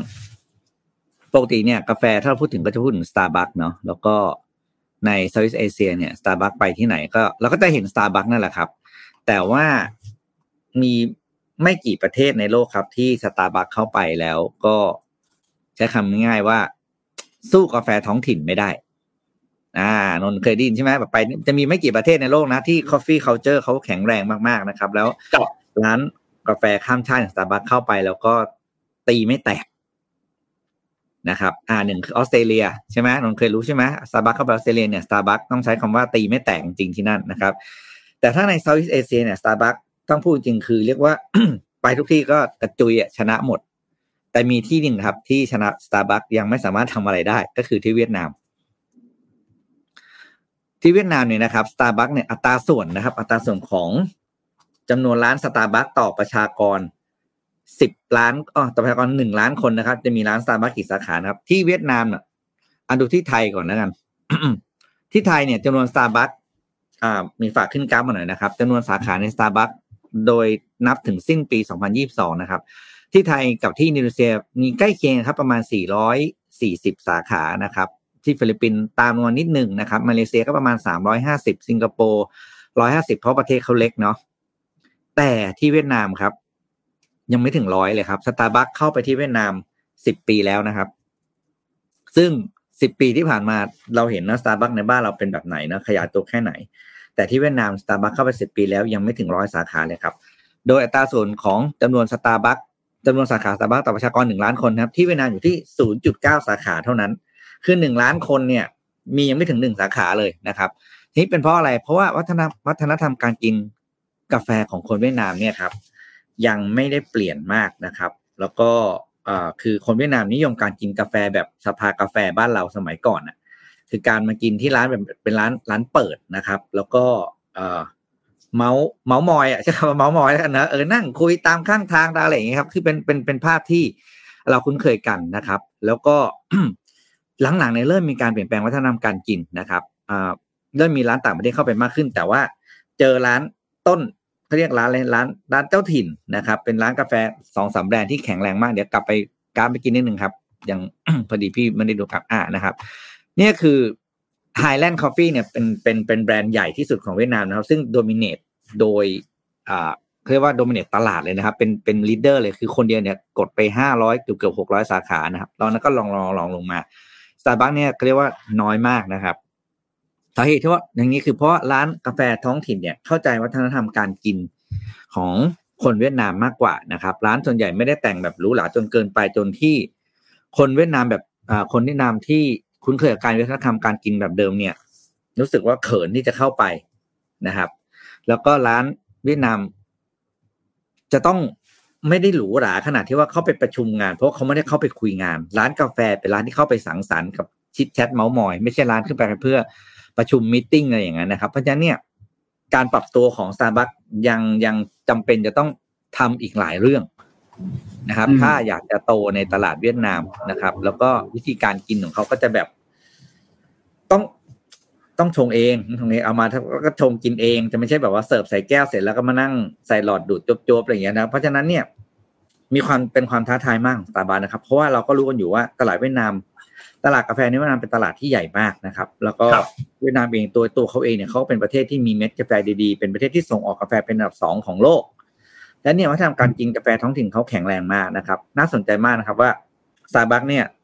จะตีเวียดนามแตกหรือเปล่าจะเชื่อเลยว่า CEO Starbucks เวียดนามคนไหนที่ทำให้สตาร์บัคเกิดในเวียดนามนะครับ โอ้โห คนนั้นต้องเป็นสุดยอดอะ คือแล้วค่าตอบแทนที่จะได้รับคือแบบต้องต้องต้องสุดยอดมากว่านี่คือเป็นสิ่งที่ที่แบบอยากดูมากเลยนะ เพราะรู้สึกว่าเฮ้ยคนไหนวะเนี่ยจะแบบสามารถแบบเอาชนะวัฒนธรรมการกิน เพราะมันมันคือการเปลี่ยนวัฒนธรรมเลยนะครับโอ้ถ้าเรื่องเรื่องของการเปลี่ยน culture ในการของผู้บริโภคเนี่ย ถ้าเป็นในบ้านเราพี่เล่าได้แบบ เป็นเป็นเป็นโหหลายเรื่องมากเลยนะ เพราะว่าพี่โตมากับร้านค้าในศูนย์การค้าใช่ไหมครับแล้วพี่ก็เห็นการเปลี่ยนแปลงของวัฒนธรรมของคนไทยกับการกินการอะไรนอกบ้านมาค่อนข้างหลายอัน เราด้วยสภาพจำยอมอะเราแม่งเป็นเด็กที่โตมากับศูนย์การค้า คือปิดเทอมอะอย่างเงี้ยช่วงปิดเทอมเงี้ยพี่ต้องไปนั่งแกร่วศูนย์การค้าทุกวันเพราะที่บ้านไม่มีใครอยู่ไงเราก็วิ่งมาทั้งห้างทุกวันจำได้ทุกจำได้ทุกร้านอะไรอย่างเงี้ยอย่าง Swensen's เนี่ยเป็นร้านที่เปลี่ยนพฤติกรรมการกินไอติมของคนไทย Swensen's เลยนะครับใน Swensen's เนี่ยเปลี่ยน S&P เป็นร้านที่เปลี่ยนพฤติกรรมการกินอาหารนอกบ้าน อืมอืมไอ้โอ้โหแบบเล่าได้เล่าเลยเป็นวันอะไปไปไปเปลี่ยนข่าว แต่เอาใจช่วยนะ เอาใจช่วย CEO Starbucks เวียดนามนะ เอาให้ชนะ อืมคือคือแล้วแล้วสตาร์บัคอะเอาจริงๆสตาร์บัคที่เป็นแบบสาขาใกล้ๆ คือคือมันเป็นเรื่องวัฒนธรรมจริงแหละครับ สาขาใกล้ๆบ้าน สาขาสาขาที่แบบว่าเราไปขึ้นบ่อยๆเขาจะจำเราได้ แล้วเขาจะจำได้ว่าเราจะซื้ออะไร เราชอบกินอะไรอะไรอย่างเงี้ย อย่างนนท์จะมีสาขาตรงสถานีรถไฟที่ขึ้นตอนสมัยเรียน เราจะไปทุกเช้า แล้วนนก็จะชอบนนไปแบบนนก็จะชอบซื้อแบบคุกกี้ช็อกโกแลตชิพกิน สัปดาห์หนึ่งจะซื้อสักสองครั้งอะไรอย่างเงี้ยเพราะว่าเราขึ้นรถไฟประมาณสี่วันแล้วก็จะซื้อสักสองวันเขาก็จะจำได้ว่าเราชอบกินแบบนี้ชอบเอาดีเขาบางทีเขาเห็นเราเข้ามาเขาหยิบเตรียมรอไว้แล้ว เขาจะหยิบให้เราอะไรอย่างเงี้ยมาไม่มาไม่รู้แหละรอละหยิบรอหยิบรอไว้แล้วอะไรเงี้ยเออมันก็ก็ก็ก็เป็นอีกอันหนึ่งที่เราคิดว่าก็น่าสนใจครับเพราะว่าร้านกาแฟอะไรพวกเนี้ย ใกล้บ้านคนถ้าเจออะไรที่ชอบแล้วไม่ค่อยเปลี่ยนเนาะเจออะไรที่ชอบแล้วเขาก็จะแบบสติ๊กไว้กับมันอยู่กับมันอืมอืมนนพาไปดูเรื่องฝุ่นกันดีกว่าครับ พี่ปิ๊กเกี่ยวกับ Morning Talk ของเราในวันนี้ด้วย แต่ก่อนจะไป Morning Talk เดี๋ยวนนเล่าเรื่องฝุ่นให้ฟังก่อน คือ ตอนนี้สถานการณ์ที่ภาคเหนือไม่ค่อยดีเลยครับ โดยเฉพาะอย่างยิ่งใน 2 จุดคือเชียงรายกับเชียงใหม่นะครับลงพาไปที่เชียงรายก่อน คือที่เชียงรายเนี่ยล่าสุดทางด้านกรมอนามัยเนี่ยมีการเตือนเกี่ยวกับเรื่องของสถานการณ์ PM 2.5 ในพื้นที่นะครับโดยเฉพาะอย่างยิ่งบริเวณอำเภอแม่สายจังหวัดเชียงรายนะครับ เฉลี่ย 24 ชั่วโมงเนี่ยค่าฝุ่นเนี่ยสูงถึง 480 ไมโครกรัมต่อลูกบาศก์เมตรนะครับ ซึ่งต้องบอกว่าสูงกว่าค่ามาตรฐานของประเทศเราเนี่ย 9 เท่า และถ้าไปนับไอ้ค่าที่เอ่อองค์การอนามัยโลกเนี่ยเขาเป็นค่าแนะนำของเขาเนี่ยมันสูงกว่าค่านั้นถึง 32 เท่านะครับ รวมทั้งจริงๆต้องบอกว่าไม่ใช่แค่ที่เชียงรายและเชียงใหม่นะครับทั้งภาคเหนือทั้งภาคอีสานเนี่ยนะครับ ค่าฝุ่นเองเนี่ยอยู่ในระดับที่เป็นอันตรายต่อสุขภาพนะครับ ซึ่งอันเนี้ยมันมันค่อนข้างอันตรายมากๆนะครับ คืออธิบดีกรมอนามัยเนี่ยก็นายแพทย์สุวรรณชัย วัฒนายิ่งเจริญชัยเนี่ยนะครับ ก็มีการกล่าวถึงประเด็นอันนี้นะครับ บอกว่าจากการเฝ้าระวังเรื่องของสถานการณ์ฝุ่นในช่วงที่ผ่านมา โดยเฉพาะอย่างยิ่งเมื่อวานนี้วันที่ 26 มีนาคมเนี่ยนะครับค่าฝุ่นมันสูงมาก แล้วก็หลาย ๆ จุดเนี่ยมันสูงขึ้นมาเยอะมากๆนะครับ นอกจากนี้อย่างที่บอกครับทั้งภาคเหนือและภาคอีสานอีก 11 จังหวัดเนี่ยนะครับ ค่าฝุ่นอยู่ในระดับที่ มีผลกระทบต่อสุขภาพคือมากกว่า 91 ไมโครกรัมต่อลูกบาศก์เมตรนี่ยนะครับ และนอกจากนี้เนี่ยคือในช่วงสัปดาห์ที่ผ่านมาเนี่ยยังมีแนวโน้มที่จะสะสมค่าฝุ่นเพิ่มขึ้นอีก เพราะว่าลมเองก็นิ่ง การเผาทั้งในประเทศและจากประเทศเพื่อนบ้านเองก็เยอะขึ้นนะครับ ซึ่งถ้าหากว่าเราไปดูตัว heat map เนี่ยนะครับ เราจะเห็นเลยว่าเราจะพบพวกจุดที่เป็นความร้อนสะสมเนี่ยเยอะมากนะครับ มันจะยิ่งส่งผลทำให้ PM 2.5เนี่ยมันยิ่งมีผลผลกระทบต่อสุขภาพมากเข้าไปอีกนะครับ คือถ้าเราอยู่ในจุดที่ค่าฝุ่นมันไม่ได้สูงมาก อย่าอันตรายนะ แต่ไม่ได้สูงมาก คนทั่วไปอาจจะยังไม่ได้เป็นไรมาก คนที่เซนซิทีฟกับเรื่องของฝุ่น อาจจะเริ่มมีอาการแล้วคนที่มีเป็นภูมิแพ้อะไรต่างๆจะเริ่มมีอาการแล้วนะครับ แล้วก็แน่นอนว่าในระยะยาวมันก็จะส่งผลกระทบต่อทั้งปอดต่อทั้งหัวใจนะครับ แต่ถ้า ค่าฝุ่นมันสูงมากๆเนี่ยมันมันจะถึงขนาดมีอาการแสบตา มีอาการคันตานะครับ ตาแดงขึ้นมาระคายเคืองผิวหนัง ทั้งไอทั้งหายใจไม่ค่อยออกนะครับ แน่นหน้าอกนะครับ ซึ่งการที่ได้รับปริมาณมากในระยะยาวแบบนี้เนี่ยไม่ไม่ไม่ใช่เรื่องดีแน่นอนนะครับ เรื่องของเรื่องค่าฝุ่นเนี่ยนะครับ ทีนี้ถ้าถ้าเราดูตัวเลขอะไรต่างๆแล้วเนี่ยเราจะเห็นว่ามันมันแย่มากมาโดยตลอดนะครับ อย่างที่เชียงใหม่เนี่ยค่าฝุ่น PM 2.5เนี่ยก็ ทะลุ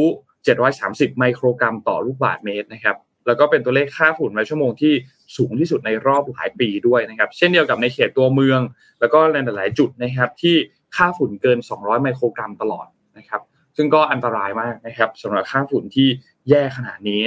คือเราอาจจะไม่ชอบชอบทำลายสถิติอะไรสักเท่าไหร่ แต่เรื่องค่าฝุ่นเราทำลายสถิติบ่อยมากนะครับ เชียงใหม่เนี่ยครองอันดับเมืองมลพิษทางอากาศย่ำแย่เป็นอันดับหนึ่งของโลกติดกัน 2 วัน นะครับ แล้วก็สถานการณ์ที่แย่ตามมาเช่นเดียวกัน คือเรื่องของไฟป่านะครับ ก็รุนแรงมากขึ้น ตัวสำนักงงานพัฒนาเทคโนโลยีอวกาศและภูมิภูมิสารสนเทศหรือว่าจิสดาเนี่ยนะครับเขามีการเผยภาพดาวเทียมที่เป็นจุดความร้อนที่เป็นฮอตสปอตเนี่ยนะครับในช่วง 24 ชั่วโมงที่ผ่านมาเนี่ยมันต้องบอกว่าหนาแน่นเต็มพื้นที่เลยนะครับ แล้วก็มีการกระจุกตัวในฝั่งประเทศเพื่อนบ้านมีที่เมียนมาที่ลาว แล้วก็ในประเทศไทย ซึ่งส่วนใหญ่เนี่ยจะอยู่ที่บริเวณเขตป่าอนุรักษ์นะครับ เพราะฉะนั้นอันนี้ค่อนข้างที่จะอันตรายมาก คือถ้าเราไปดูตามภาคต่างๆ เราดูอย่างอะเปิดแอปขึ้นมา Air 4 Thai Air BKK เนี่ยพวกแอปพลิเคชันต่างๆเนี่ยนะครับเราเข้าไปเราจะเห็นเลยครับว่า ค่าฝุ่นภาคเหนือเนี่ยเกินมาตรฐานแทบจะ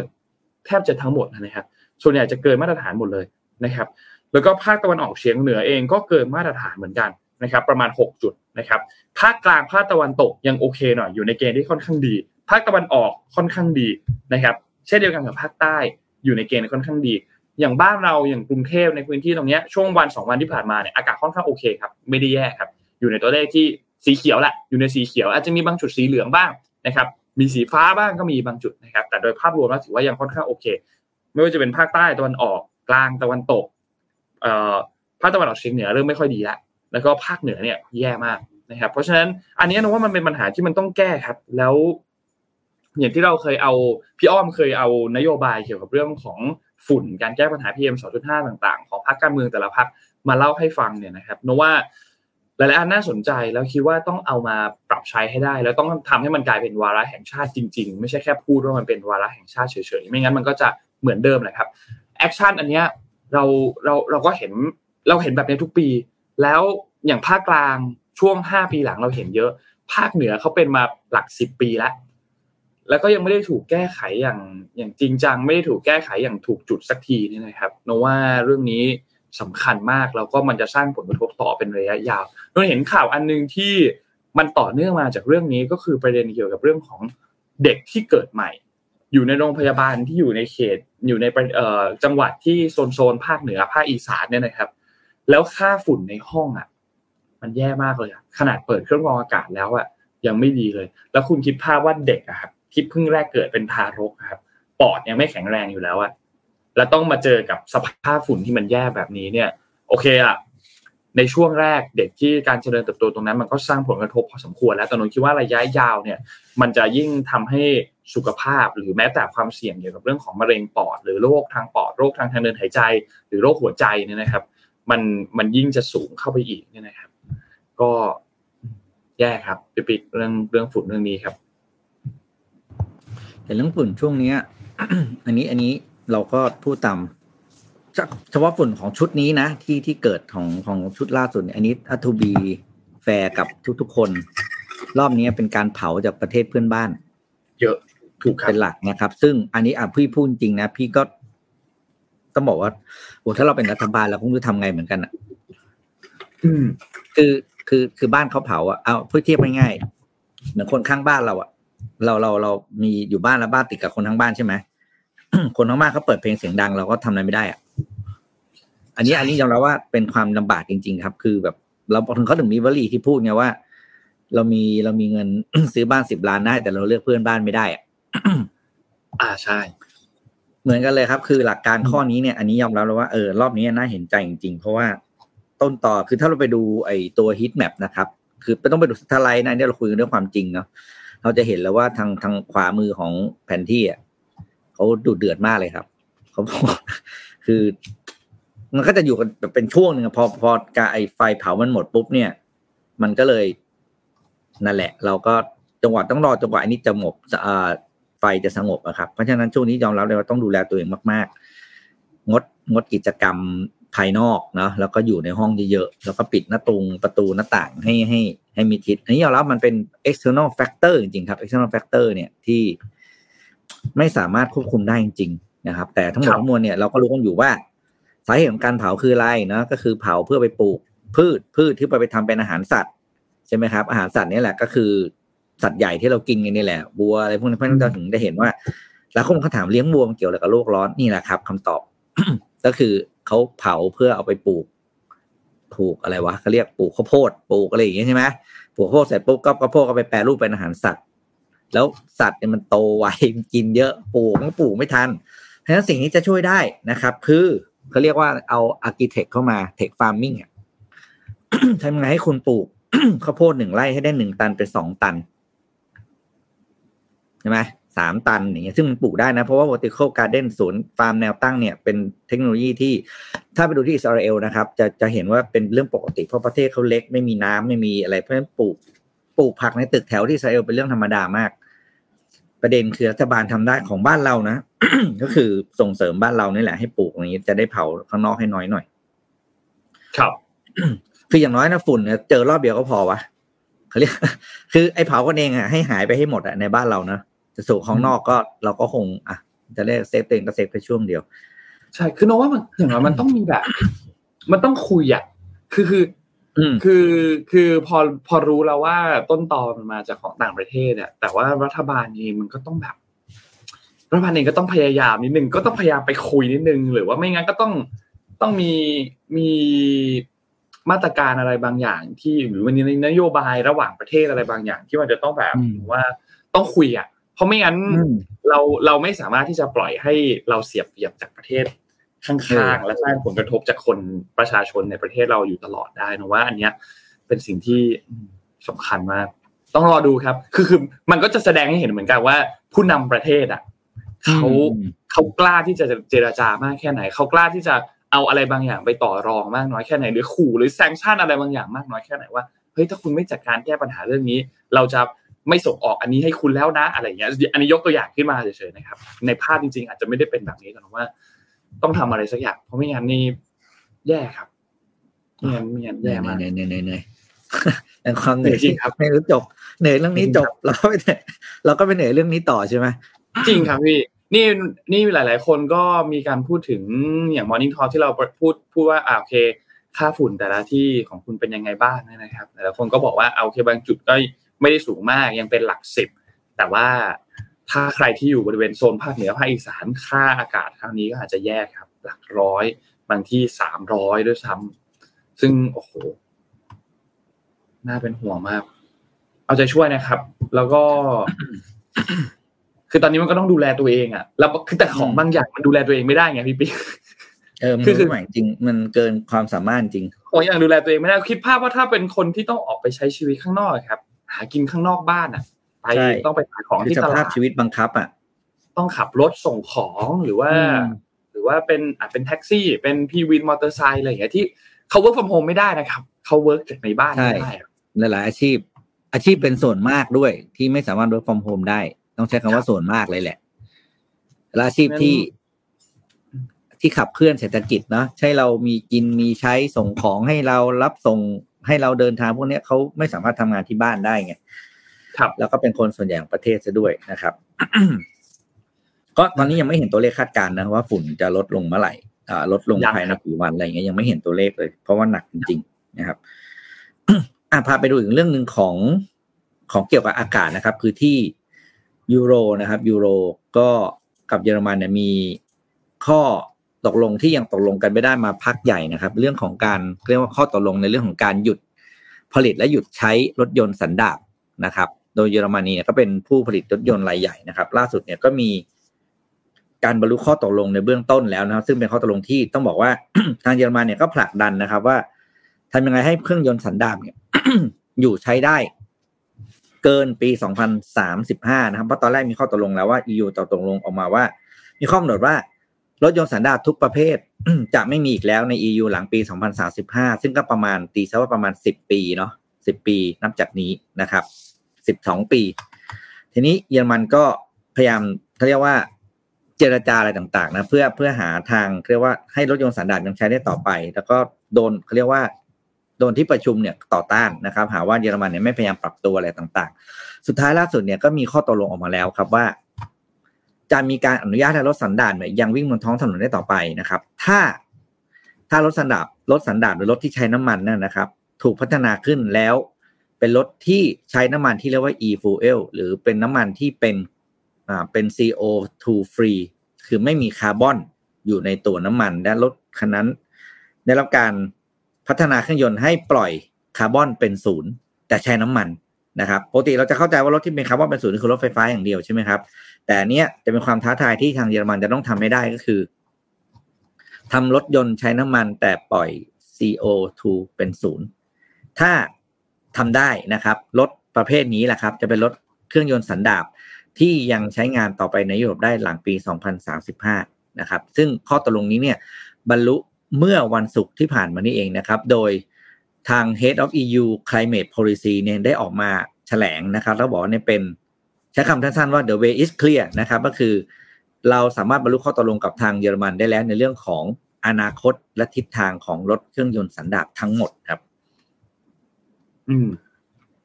ซึ่งอันนี้ถ้าถามพี่พี่ก็ไม่รู้ว่ามันจะยากแค่ไหนแต่ว่ามันก็น่าจะเป็นไปได้เนาะคือ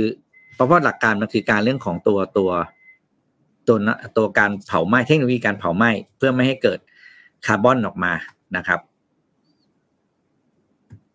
ถ้าได้นะ โอ้รถไฟฟ้ามีสะเทือนนะครับ ถ้าเทคโนโลยีตัวนี้ออกมาได้ บอกเลยว่ารถไฟฟ้ามีสะเทือน เพราะว่ากลายคุณเป็นคุณเป็นรถยนต์น้ำมันปกติ แต่ว่าเครื่องยนต์นั้นเนี่ยไม่ปล่อย CO2 แล้ว อ่า อันนี้เป็นการเขาเรียกว่าเป็นการสู้กลับของของคือแบบของของค่ายค่ายเครื่องยนต์สันดาปนะครับ ซึ่งอันเราเองเราเอาใจช่วยนะในฐานะของผู้บริโภคเราเราโอเคทุกอันถูกปะอะไรก็ได้ที่ที่ไม่เกิดมลพิษ พี่โอเคหมด แล้วรถนั้นดีนั่งสบายสะดวก อืม เราโอเคหมด อืมครับ เป็นสันดาป strikes back อย่างเงี้ยแหละครับเหมือนเป็น Empire Strikes Back ใน combustion นะ combustion strikes backน่าสนใจครับรอดูครับรอดูครับแต่ก็สนุกนะครับครับนนท์พาไปข่าวการเมืองครับพี่ปิ๊กมีโพลมาเพิ่มอีกแล้วครับ อันนี้เป็นนิด้าโพลครับ ที่เพิ่งมีการ ไปถามเกี่ยวกับคนกทมครับว่าอยากที่จะเลือกพรรคไหนอยากสนับสนุนใครให้เป็นนายกรัฐมนตรีมากที่สุดในครั้งนี้นะครับนนเอาผลนายกก่อนแล้วกัน ว่าอยากคนกทมอยากให้ใครเป็นนายกนะครับ อันดับหนึ่งคือพิธาลิมเจริญรัตน์ครับหัวหน้าพรรคก้าวไกลครับอยู่ที่ 25.08%อันดับสองต้องบอกว่าชิดกันเลยครับ เพราะว่าห่างกันแทบจะไม่ถึง 1%ด้วยซ้ำนะครับ คือแพทองทานครับพระนารชินวัตรนะครับจากพรรคเพื่อไทย นะครับอันดับ 3 คือพลเอกประยุจันโอชาครับจากพรรครวมไทยสร้างชาติครับ18.24%นะครับแล้วก็อันดับ 4 จะห่างค่อนข้างเยอะแล้วนะครับเป็น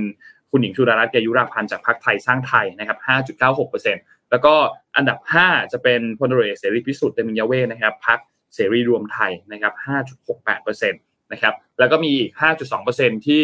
ยังบอกว่ายังหาคนที่เหมาะสมไม่ได้นะครับ ที่เหลือก็จะเป็นท่านอื่นๆครับคุณกรจติกาวนิชนะครับคุณเศรษฐาทวีสินนะครับนายแพทย์ชลนาสีแก้วแล้วก็ คุณอนุทินชาญวิรกูลนะครับที่ก็จะอยู่ในเปอร์เซ็นต์ที่ลดหลั่งตามลงมานะครับ ส่วน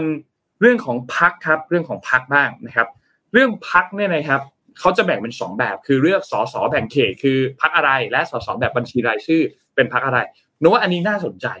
เมื่อกี้อันดับหนึ่งเนี่ยนะครับ เลือกเลือกคุณพิธาใช่ไหมครับ เป็นนายก แต่ว่าพอมาดูที่สสเนี่ยนะครับสสแบบแบ่งเขตเป็นพรรคเพื่อไทยครับ34.92%ซึ่ ซึ่งต้องบอกว่านำห่างจากพรรคก้าวไกลพอสมควรที่ 27.72%นะครับ ส่วนสสแบบบัญชีรายชื่อก็เช่นกันครับพรรคเพื่อไทยอยู่ที่ 34.4%นะครับแล้วก็พรรคก้าวไกลอยู่ที่ 28.76%นึกว่าอันเนี้ยน่าสนใจนะหนูไม่แน่ใจว่าเขาไปถามคนเดียวกันหรือเปล่า แต่น้องคิดว่าน่าจะถามคนเดียวกันแหละ แต่ว่าคนอยากให้ก้าวไกลเป็นนายก แต่ว่าอยากให้เพื่อไทยเป็นสสนะครับ ซึ่งสสเพื่อไทยก็คงจะไม่โหวตให้ สให้ให้นายกแคนดิเดตก้าวไกลเป็นนายกเขาคงโหวตให้แคนดิเดตของตัวเองหรือเปล่านะครับอันนี้ก็เป็นอีกอันหนึ่งที่น่าสนใจ แล้วก็ในอันดับที่ 3 อันดับที่ 4 และอันดับที่5เนี่ยก็จะเป็นพรรครวมไทยสร้างชาติ ประชาธิปัตย์แล้วก็ชาติพัฒนากล้านะครับอันดับ6ถึง10เนี่ยค่อนข้างจะเหวี่ยงพอสมควรนะครับก็น่าสนใจครับสำหรับนีนาโพครั้งล่าสุดอันนี้ที่ทำสำรวจเกี่ยวกับเรื่องของชาวกทมเป็นหลักในครั้งนี้นะครับ ทีนี้อยากจะให้พามาดูอีกอันหนึ่งครับ คือ ในการเลือกตั้งครั้งนี้เนี่ยสิ่งที่น่าสนใจคือมีคนที่เพิ่งเลือกตั้งครั้งแรกพอสมควรไม่น้อยเหมือนกันนะครับ และใครที่ครองสัดส่วนในการช่วงอายุเยอะที่สุดในการเลือกตั้งในครั้งนี้นะครับต้องบอกว่าผู้ที่มีสิทธิเลือกตั้งในปี 2566 เนี่ยนะครับ สัดส่วนของกลุ่มที่เยอะที่สุดเนี่ยจะเป็น Generation X ครับคือช่วงอายุตั้งแต่ 42 ถึง 57 ปีนะครับกลุ่มนี้เนี่ยจะมีประมาณ 30.8%นะครับแล้วรองลงมาเนี่ยก็จะเป็น Generation Y นะครับที่เป็นช่วงอายุ 26ถึง41 ปีนะครับกลุ่มนี้จะประมาณ 28.90%นะครับแล้วก็รองลงมาก็จะเป็นเบบี้บูมเมอร์ครับ 58ถึง76 ปีนะครับ22.60%นะครับรองลงมาก็จะเป็น generation generation C เนี่ยนะครับบางกลุ่มอาจจะเป็น first voter เลยด้วยซ้ำเพื่อเลือกตั้งครั้งแรกนะครับ 12.80%ช่วงอายุ 18 ถึง 25 ปีนะครับจากผู้ที่มีสิทธิ์เลือกตั้งทั้งหมดเนี่ยคือ ประมาณ 53 ล้านคนทั่วประเทศนะครับ ก็น่าสนใจครับสำหรับการเลือกตั้งในครั้งนี้ครับว่าจะเป็นอย่างไรครับ เพราะว่าก็คือต้องบอกว่าใครจะเป็นกลุ่มชี้ชี้ขาดผลการเลือกตั้งในครั้งนี้เนี่ยต้องบอกว่ามันยังเหวี่ยงอยู่พอสมควร Gen X ก็เยอะ Gen Y ก็เยอะ Gen C ที่เพิ่งเข้ามาใหม่สิบกว่าเปอร์เซ็นต์เองเนี่ยก็ไม่ไม่น้อยเหมือนกันนะครับ ก็เป็นหลักประมาณช่วง 5 ล้านเสียงเหมือนกันนะครับที่เพิ่งเพิ่งเริ่ม ที่จะมีโอกาสโหวตเป็นครั้งแรกนะครับ เพราะฉะนั้นก็รอติดตามดูครับ แล้วก็จริงๆ BBC เนี่ยมีการไปสัมภาษณ์ทางด้านของอาจารย์กนกรัฐนะครับ ก็มีการพูดถึงว่าจริงๆแล้วในการเลือกตั้งครั้งนี้ก่อนหน้านี้มีโซเชียลมีเดียใช่ไหมพี่บิ๊กเราเห็นโซเชียลมีเดียที่เข้ามามีบทบาทเกี่ยวกับเรื่องของการเลือกตั้งเยอะขึ้น รวมถึงการเมืองโลกเอง อย่างตอน Facebook Cambridge Analytica เองก็มีบทบาทเกี่ยวกับมองเป็น Tik t o อกครับ Tik t o อกอาจจะมีบทบาทเกี่ยวกับเรื่องของการ เลือกตั้งพอสมควรเหมือนกัน เพราะว่าอันนี้ก็เป็นอีกหนึ่งแนวโน้มอันหนึ่งครับที่เราต้องรอติดตามดู เพราะคนที่อยู่ในเจนที่รุ่นใหม่ๆหน่อยเนี่ยนะครับ มีอายุน้อยลงมาหน่อยเนี่ย อาจจะมีความทับซ้อนระหว่างโซเชียลมีเดียหลายๆอัน ไม่ว่าจะเป็น Facebook Instagram Twitter แล้วก็มี TikTok เนี่ยแหละครับ ที่เป็นสื่ออันใหม่ที่อาจจะเป็นเหมือน game changer อีกอันหนึ่งเพราะว่ามันเป็นคอนเทนต์ส่วนใหญ่อยู่นั้นเนี่ยมันจะสั้น มันจะชัดเจน แล้วมันก็ค่อนข้างที่จะตรงประเด็น แล้วก็จะมีคอนเทนต์ที่พวกบันเทิงค่อนข้างเยอะนะครับ ซึ่งก็อาจจะเป็นเครื่องมืออันหนึ่งที่มาพักการเมืองอาจจะใช้คนที่เป็นนักผลักดันทางการเมืองต่าง ๆ อาจจะใช้เครื่องมืออันนี้ในการไม่ว่าจะเป็นหาเสียงต่างๆนี่นะครับซึ่งต้องบอกว่าไทยเองก็เป็นประเทศที่ใช้ Tik t o อกเยอะนะครับ อันดับ 8 ของโลกนะครับพี่ปิ๊กสามสิบแปดจุดสามแปดล้านคนนะครับ ซึ่งก็ คิดเป็น 58%คือเกินครึ่งหนึ่งของประชากรไทยแล้วนะครับ ก็น่าสนใจครับว่า TikTok จะเข้ามีเข้ามามีบทบาทมากน้อยแค่ไหนในการเลือกตั้งครั้งนี้นะครับ นอกจากนี้เขาไปทำโพลอีกอันหนึ่งที่น่าสนใจเหมือนกัน คือถ้าถ้าสมมุติว่าพรุ่งนี้มีการเลือกตั้งสสเลยเนี่ย คุณจะไปเลือกตั้งไหม ส่วนใหญ่ก็ 85%ก็บอกว่าไปเลือกตั้งแน่นอนนะครับ ก็จะมีบางส่วนที่อาจจะยังไม่แน่ใจไม่ทราบไม่ตอบ แล้วก็บอกว่าไม่ไปใช้สิทธิ์ก็จะเป็นส่วนน้อยเป็นหลักหน่วยเปอร์เซ็นต์ นะครับ ก็รอติดตามดูครับว่าจะเป็นอย่างไรครับสำหรับการเลือกตั้งในครั้งนี้ครับ แล้วก็ตอนนี้เริ่มมีการเปิดเผยว่าสสเขต เขตนี้ใครจะเป็นคนสมัครปาร์ตี้ลิสต์ของแต่ละพรรคจะเป็นอย่างไร ก็เริ่มมีการเปิดเผยกันบ้างแล้วเหมือนกันนะครับ แต่ว่าก็ยังไม่มีอะไรยืนยันจนกว่าจะถึงวันสุดท้ายที่กกตปิดรับสมัครนะครับ ว่าสสเขต และสสบัญชีรายชื่อ รายชื่อจะนิ่งเนี่ย เป็นใคร ก็ต้องรอติดตามกันอีกทีหนึ่งนะครับ แต่อย่างที่บอกครับว่า ปีนี้รัฐธรรมนูญยังคงเป็นฉบับเดิม เพราะฉะนั้นแคนดิเดตนายกไม่จำเป็นต้องเป็นสสนะครับ สามารถที่จะเสนอชื่อข้างนอกมาได้นะครับ แต่ว่าพักจำเป็นที่จะต้องระบุแคนดิเดตไว้ว่าพักนี้จะมีแคนดิเดตแม็กซิมัมคือ 3 คนจะมีใครบ้างนะครับ แล้วก็อย่างพรรคเพื่อไทยเนี่ยล่าสุดที่มีการเผยแพร่ออกมาเนี่ย ในสสบัญชีรายชื่อเนี่ยนะครับ ก็ไม่มีชื่อของคุณเศรษฐาทวีสินไม่มีชื่อของคุณแพทองทานชินวัตรรวมถึงไม่มีชื่อในสส party list ของคุณหมอชลนานด้วยนะครับ เพราะว่าอาจจะไปลงสสเขตนะครับ ก็น่าติดตามครับว่าในครั้งนี้เนี่ยจะเป็นอย่างไรครับ เมื่อกี้ที่เป็นอ่าตารางโพลที่สองอะน่าสนใจมากก็คืออ่าแคนดิเดตใช่ไหมครับแคนดิเดตใช่ไหมที่ที่อยากให้คนเป็นนายกอะถ้าเราเราเห็นจริงๆก็คือของคุณคุณอิงใช่ไหมแล้วก็คุณเศรษฐาทวีสินเนี่ยสองคนรวมกันเนี่ย ก็คือเรียกว่าถ้าจะใกล้เลยนะเอาเอารูปนั้นขึ้นมาอีกทีสิ อันนี้ป่ะครับใช่ไหมอ่า อันเนี้ยครับ เห็นไหมถ้ารวมกันเนี่ยยี่คุณอิงยี่สี่จุดสองถ้าบวกกับคุณเศรษฐาอีกสองจุดสี่ก็จะเป็นยี่สิบหกจุดสี่นะแซงนะซึ่งมันเป็นไปไม่ได้อยู่แล้วที่พักเนี่ยก็จะส่งสองชื่อ ถูกไหมครับ โดยปกติการการเลือกของคนไทยเนี่ยจะเลือกพักอยู่แล้วมากกว่าเลือกคน เพราะฉะนั้นเนี่ยอ่าถ้าพักเนี่ยตกลงอย่างอย่างเบอร์สองกับเบอร์แปดเนี่ย ถ้าเขารวมกันปุ๊บก็จะเป็นหนึ่งพักก็คือหนึ่งตัวแทน อาจจะแซงคุณพิธานะ อ่าใช่นึกว่านึกว่าในสนามกรุงเทพอืมนี่ก็น่าสนใจครับว่าว่าจะเป็นพักไหนที่จะครองสสเยอะที่สุดเลือกตั้งครั้งที่แล้วในสนามกรุงเทพพักที่ไม่ได้สสเลยในกรุงเทพคือประชาธิปัตย์นะครับ ไม่ได้สสเลย แล้วในสิบชื่อเนี้ย ก็ไม่มีชื่อจากประชาธิปัตย์เลยเหมือนกันนะครับ ก็น่าสนใจครับ น่าสนใจเหมือนกันครับรอดูครับว่าการเลือกตั้งในครั้งนี้จะเป็นอย่างไรครับนุกขอเพิ่มเติมอีกอันหนึงครับเกี่ยวกับเรื่องของการเลือกตั้งล่วงหน้าครับเดี๋ยวทีมงานเอาตัวอินโฟกราฟิกขึ้นมานิดนึงครับเกี่ยวกับการเลือกตั้งว่า ถ้าสมมุติว่าเราไม่สะดวกไปเลือกตั้งในวันเลือกตั้งจริงๆเนี่ยมันทำยังไงได้บ้างนะครับ มีสองแบบครับหนึ่งคือ ถ้าคุณไปเลือกตั้งไม่ได้จริงๆลงทะเบียนเลือกตั้งล่วงหน้าครับต้องลงทะเบียนก่อนนะครับ เกี่ยวกับการเลือกตั้งล่วงหน้านะครับ ก็จะมีวิธีการลงทะเบียนหลายแบบเลยนะครับ เดี๋ยวเราลง detail กันนะครับ แล้วก็อันเนี้ยอีกอันหนึงคือ ถ้าสมมติว่าไม่สะดวกที่จะกลับบ้านในช่วงวันเลือกตั้งนั้น ก็จะมีทางเรื่องหนึ่งคือการเลือกตั้งนอกเขตนะครับ ซึ่งก็จะสามารถทำได้เช่นเดียวกัน ก็ไปยื่นเรื่องที่สำนักงานเขตว่าการอำเภอทางช่องทางไปรษณีย์หรือจะใช้แอปพลิเคชันตัวโดป้าก็ได้นะครับ ก็ไปยื่นเรื่องทางนั้นก็ได้ แล้วก็ไปใช้สิทธิ์ ตามวันเวลาและสถานที่ที่กำหนดนะครับ ถ้าหากว่าไม่สะดวกที่จะไปเลือกตั้ง ในกรณีที่อยู่ต่างประเทศครับ ก็สามารถที่จะเลือกตั้งจากต่างประเทศได้เช่นเดียวกันนะครับ ซึ่งกกตเนี่ยเขาจะปิดลงทะเบียนเลือกตั้งล่วงหน้าเลือกตั้งนอกเขตเนี่ยก่อนถึงวันเลือกตั้งจริงเนี่ย30วันนะครับ ซึ่งถ้าหากว่าลงเลือกตั้งล่วงหน้า หรือว่าลงเลือกตั้งนอกเขตไปแล้วเนี่ยนะครับ ในวันเลือกตั้งจริงเนี่ยคุณจะไม่มีสิทธิ์แล้วนะครับ เพราะถือว่าคุณลงทะเบียนเลือกตั้งล่วงหน้า หรือเลือกตั้งนอกเขตไปเรียบร้อยแล้วนะครับ ซึ่งก็ถ้าเราอยู่ต่างประเทศเนี่ยการลงทะเบียนก็จะต้องลงทะเบียนกับสถานทูตนะครับ ก็จะมีดีเทลอะไรที่แตกต่างกันไปนะครับเพราะฉะนั้นไม่ว่าจะยังไงสามารถไปใช้สิทธิ์ได้นะครับ ไม่ว่าจะอยู่หรือไม่อยู่ในวันที่จะต้องโหวตเนี่ยนะครับ ก็จะสามารถไปใช้สิทธิ์กันได้นะครับ ทีนี้ก็ทบทวนกันนิดนึงครับว่าวิธีการลงทะเบียนอะไรต่างๆเนี่ยจะต้องทำอย่างไรบ้างนะครับ อย่างที่บอกครับว่าก็เข้าไป ใช้สิทธิ์ได้นะครับ เข้าไปลงทะเบียนแบบออนไลน์ได้ไม่ได้ยากนะครับ ไปยื่นด้วยตนเองที่เขตก็ได้ จะยื่นทางไปรษณีย์ก็ได้ หรือจะยื่นทางอินเทอร์เน็ตก็ได้เช่นเดียวกันนะครับ แล้วเอกสารที่ใช้ต่างๆเนี่ยก็จะไม่ได้วุ่นวายสักเท่าไหร่นะครับ ก็จะมีบัตรประชาชน มีแบบคำร้อง แล้วก็จะมีคำสั่งให้ไปปฏิบัติงานต่างๆ ในกรณีที่ขอใช้สิทธิ์นะครับ ก็อย่าลืมนะครับวันเลือกตั้งล่วงหน้าเนี่ยจะเป็นวันที่ 7 พฤษภาคมนะครับตั้งแต่ 8 โมงจนถึง 5 โมงเย็นนะครับณเขตที่ท่าน ไปลงทะเบียนไว้นะครับ ซึ่งก็ไปดูข้อมูลกันได้อีกทีหนึ่งนะครับ ไปเข้าในแอปพลิเคชันเขามีแอปพลิเคชันใหม่อีกแล้วชื่อแอปพลิเคชัน Smart Vote เนี่ยนะครับ ไปตรวจสอบข้อมูลการใช้สิทธิ์ผ่านตัวแอปพลิเคชันอันนี้ก็ได้นะครับ แล้วก็วันเลือกตั้งจริงเนี่ยคือวันที่ 14 พฤษภาคมนะครับ ก็จะเป็นวันเลือกตั้งจริงที่จะใกล้เข้ามาถึงนะครับ เพราะฉะนั้นก็ดูกันไว้ครับ ว่าช่วงวันนั้นท่านต้องเดินทางไปไหนหรือเปล่าอย่างนนเองก็มีเดินทางเหมือนกันเนี่ยนะครับ ก็ต้องไปดูกันเหมือนกัน ว่าจะลงทะเบียนลวกเลือกตั้งกันยังไงนะครับ ว่า